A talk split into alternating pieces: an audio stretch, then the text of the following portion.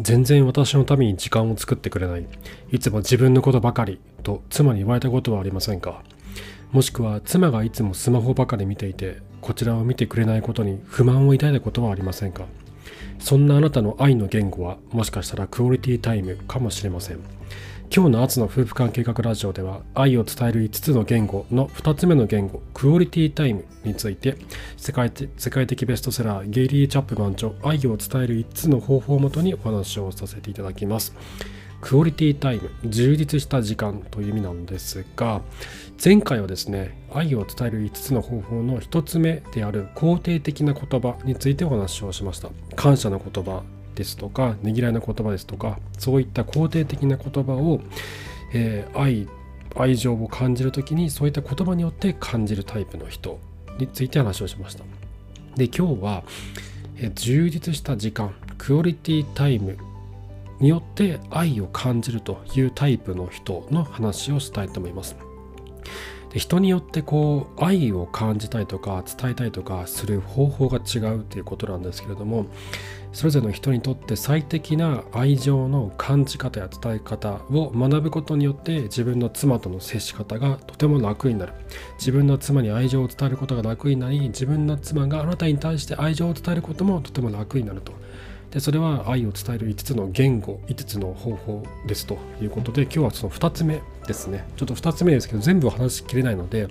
えーと、2, 2話か3話ぐらいに分けて話をしていこうと思っています。まずクオリティタイム。え何ってことなんですけどこれは自分のために時間を作ってくれる。一緒にいろんなことをしてくれる。自分のために丸ごとの注意を注いでくれることのことなんですね。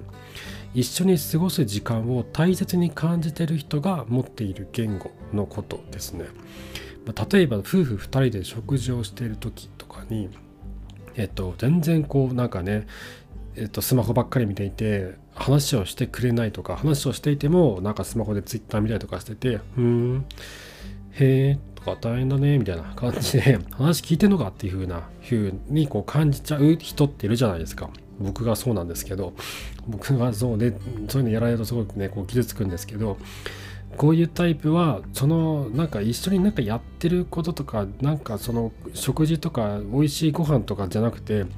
その場の空気とかその一緒に時間を過ごしてくれているってこっちに注意を注いでくれているっていうことを愛情として感じるタイプなんですね。じゃあ一緒に何かすればいいのかじゃあ一緒にテレビ見てればいいのかっていうとそうじゃなくてそれはテレビを消してソファーに座ってお互いの顔を見て語り合い相手の相手の相手に対して完全な注意力を注ぐことだというふうに本書では書かれています。でこれはですね僕僕ら夫婦にとっては毎週末の夫婦配信の収録のような2人だけでゆっくりお酒を飲んで語り合う時間のことを指しているなと思うんですね。僕はその時間に愛情を感じているんですね。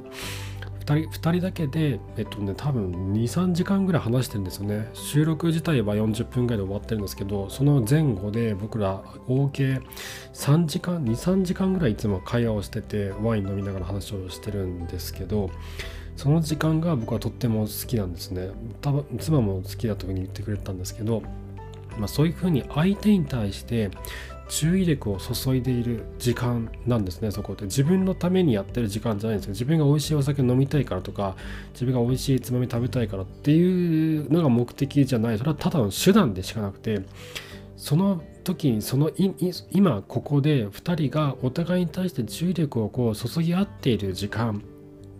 が感じられることが愛情として感じてるんですね。相手に注意を注ぐってことは相手に対して自分の時間を捧げているんですよね。つまり相手に対して自分の人生を与えていると同じことなんです。でこれは大きな説得力を持つ愛の伝達方法であるというふうに本書では書かれています。で例えばどういう例があるかっていうと妻と話す時にテレビを、えーと、見ないとかスマホを見ないとかまっすぐ目を見る。目を見て話をする。注意を向けていることをきちんと態度で伝えるってことですね。そして、えっと、もしあなたの妻の言語が愛の言語がクオリティタイムであるならばまあ、一緒になんかやってほしいとか全然時間作ってくれないとかあの私の話聞いてるのかなとかなんかそういうふうに妻が不満に思ってんならば妻のそのあなたの妻の愛の一次言語はクオリティタイムなんですけども妻がやってほしいっていうことをこう紙に書き出すってことを本の中でお勧めしてるんですね何をやってほしいと思ってるかっていうのがで自分自身にとっての愛の言語が第一の愛の言語がクオリティタイムでない場合って相手が何でそれ望んでるのか分かんなかったりするんですよね。一緒に時間いたい一緒に時間を過ごしたいってでもあなたが好きなあの登山は俺別に好きじゃないからとかあなたが好きなあのなんだその釣りは私別に好きじゃないからとかっていう風ななんかズレがあったりすると思うんですよ。一緒にこれやりたいなっていうふうに妻が言ってることとか夫が言ってることって一緒にやりたいなと言ってる場合ね。だけどそれは多分いろんなのがあると思うんでそれ全部書き出してみてそこからできることをこう実行していくってことをお勧めしてます。でクオリティタイムのポイントっていうのはクオリティタイムが意味するところは親密感であるというふうに言ってるんですね。親密感。これは体の距離ではなくて心の距離のことを言ってるなと僕は思うんです。親密感とか一体感というのは注意力を集中することとすごい関係している。お互いにこうじっと見つめ合ってなんだろうそのクオリティタイムは絶対に2人が見つめ合って時間を過ごさなきゃいけないっていうわけじゃなくて一緒に何かをしながら相手に注意力を集中することだと言ってるんですね。なのでそれはスポーツでもいいし食事でもいいしゲームでもいいし何でもいいと思うんですよ。それは単なる手段でしかないから。だけど大事なことは一緒に何かをしながらその何かではなくて一緒にいる時間空間そこに意識を集中させることなんですね。今ここにいる妻に対して意識を集中させること。一緒に時間を過ごす時にお互いのことを思っていると。一緒にいて楽しい一緒にできて嬉しいっていう感情がその場でこう伝わり合うんですよね。その時に愛情を感じるんですよ。だから何をしたらいいかわからないっていうことじゃなくて何でもいいんです極論。あのバドミントン一緒にやるでもいいしえっ、と、ごなんか美味しいご飯食べに行くとかでもいいし、ゲームをするでもいいし、アニメを見るでもいいし、何でもいいと思うんです。でも大事なことは、その何かをしながらも相手に注意力を集中させることなんですね。僕の知り合いの中ではバドミントンを2人で一緒にやっている夫婦っていうのもいるし一緒にゲームをやってる夫婦もいるし2人で一緒に、えっと、2人が楽しめるアニメを2人で見つけてそれを2人で楽しんであれやこれやいろいろ会話をしてる夫婦もいるし美味しいレストランを探して2人で食事をしに行くっていう夫婦もいるしいろんなパターンがあるんです。まあ多分これ夫婦の数だけいろんなパターンあると思うんだったら2人で登山行くとかでもいいし僕ら夫婦も子供生まれる前は2人でよく登山に行ってました。共通の趣味。まあ、僕の趣味じゃなかったんですけど妻の趣味だったんですけど一緒にやっていくうちに僕が好きになって2人で登山をしながらあれやこれやおしゃべりしたいとかっていうのをよくやってました。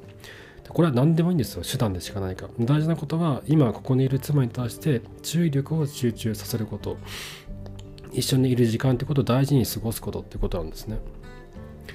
そしてクオリティタイム充実した時間このクオリティタイムという愛の言語には方言がいくつかあるんですねそのうちの一つは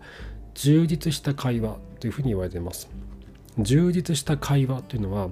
2人がお互いの気持ちとか考えとか体験願望こういったものを打ち解けた雰囲気で分かち合って誰にも遮られることなく共感し合いながら対話をすることだと言ってます。でこれはですねあのうちの夫全然話してくれないのよねとかうちの妻全然話しないんだよとか何も喋んないんだよっていういう時場合あるじゃないですか。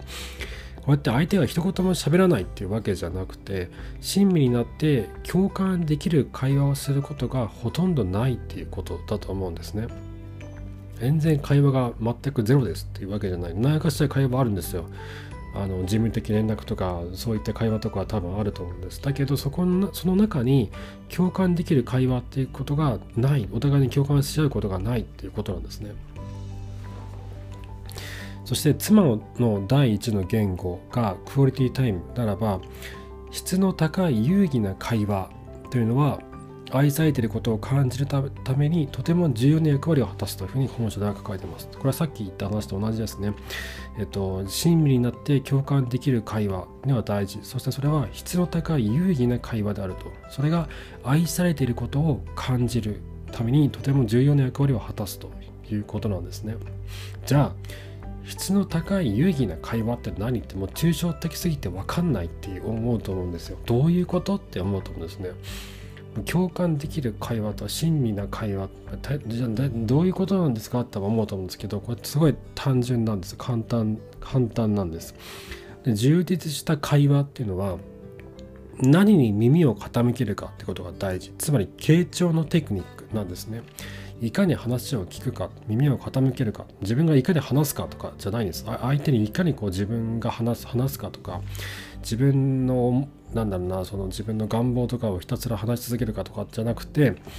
いかに相手に耳を傾けるかっていうことが充実した会話につながるというふうに言ってるんですね。じゃあどうやって充実充実した会話を作るのか。どうやって妻の言葉に耳を傾けたらいいのか。どうやって形状ってやるのってことなんですけどこれもまた方法は単純でいろんな質問をして話を聞き出すことに集中するんですね。そして話を聞き出したらその話に対して親身になって妻の言うことに耳を傾ける。困らせるようなくどい質問とか変な質問とかはせずに妻の気持ちを知りたいと理解したいなんでそういうことを思うのかなもっと知りたいってこの人のことをもっと知りたいっていう純粋な気持ちで訪ねていくっ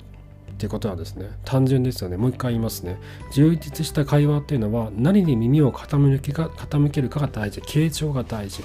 どうやって傾聴ってやるのってことですけどそれはいろんな質問を相手にして話を聞き出すことに集中する。そして親身になって妻の言うことに耳を傾ける。困らせるような変なくどい質問はしない。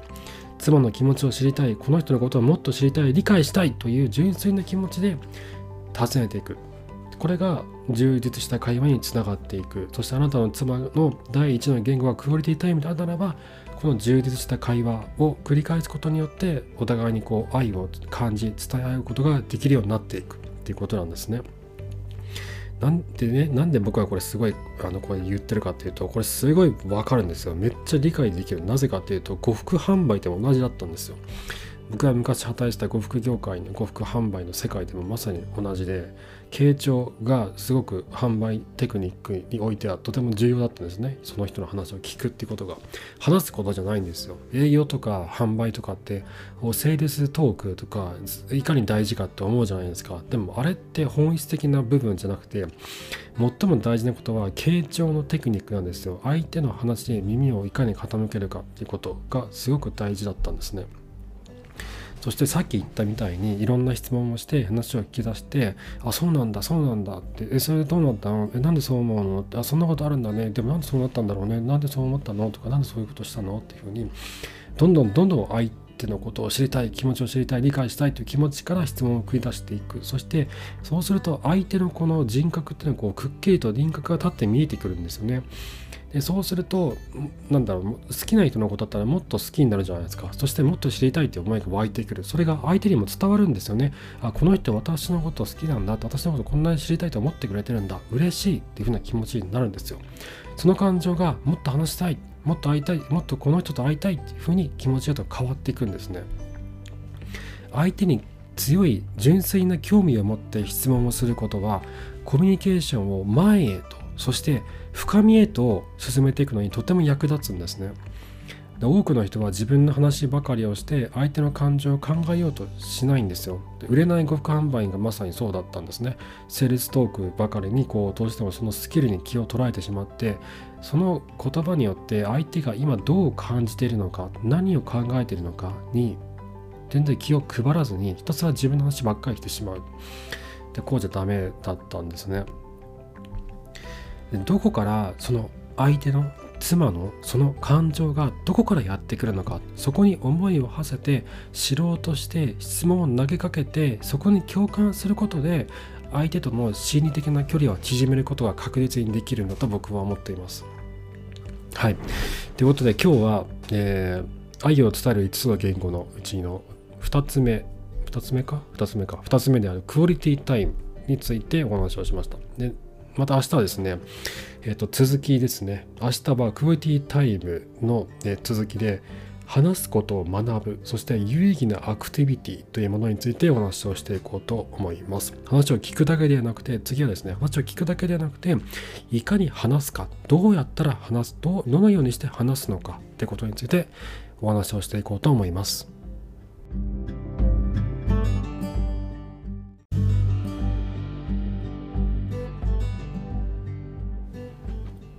はい、やっと今日で僕らコロナの家族コロナかん？家族コロナ感染が終わって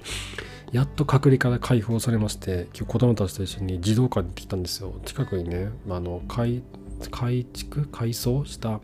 めっちゃバカでかい児童館があって新品のねできたばっかりの児童館に行って温泉もあるんですよ。そこなぜか知らないけど温泉もくっついててあのスーパー銭湯がくっついてるんですよね。そこに行って児童館でふわーキャーふわーって子供たちがもう遊びまくってでその後みんなで一緒にお風呂に入ってでまたそのねその公園にある外の公園でも遊びまくって帰ってきたんですけど長かったですよ。家族のコロナ感染の隔離に10日間かな？発症から10日間。全然家から出れなかった。僕はインドア派なんで別に平気なんですけど妻がもう発狂しそうになってましたね。最後の方とか辛くて。あと三男も外が好きなんで外行くって誰かいるとか言って遊び行くとか言ってね。大変でした。うん。でもそうね。大変だったけどああなんだろうな。やっとまあ終わったなっていう感じで。でもしねお子さんがいてコロナにななったりしたら結構大変なんでだか家の中で楽しめることも今のうちに作っておいてもいいと思うんですよね。うちは もういろんなおもちゃがもういろんなとこにバラバラになっちゃったんですけど家の中で楽しめるようなベランダとか庭とかある人はね多分そこをきれいにしといた方がいいと思いますねそこでしか外出れないから息抜きできる場所になるから。であとはね夫婦の絆が試されてるというか夫婦の絆をこう強くするチャンスでもあるなと思うのでもしお子さんがとかね自分とか妻とかがコロナになって家族感染した場合っていうのは嘆くよりもその夫婦関係を改善できるチャンスだと逆に捉えるとあのなんだろうな関係改善できるいいきっかけになれるんじゃないのかなと思います。僕の知り合いでもあの今まであんまり動いてくれなかった夫が動くようになって変わってきたっていう方もいらっしゃったし結構変化があると思うんですよね。いろんな夫婦にも変化が出てるようなので是非もしそうなった時は関係改善のチャンスだと思って、えー、取り組んでもらえるといいんじゃないかなって思っています。はい。そんな感じで今日も最後までありがとうございました。また明日お会いしましょう。さようなら。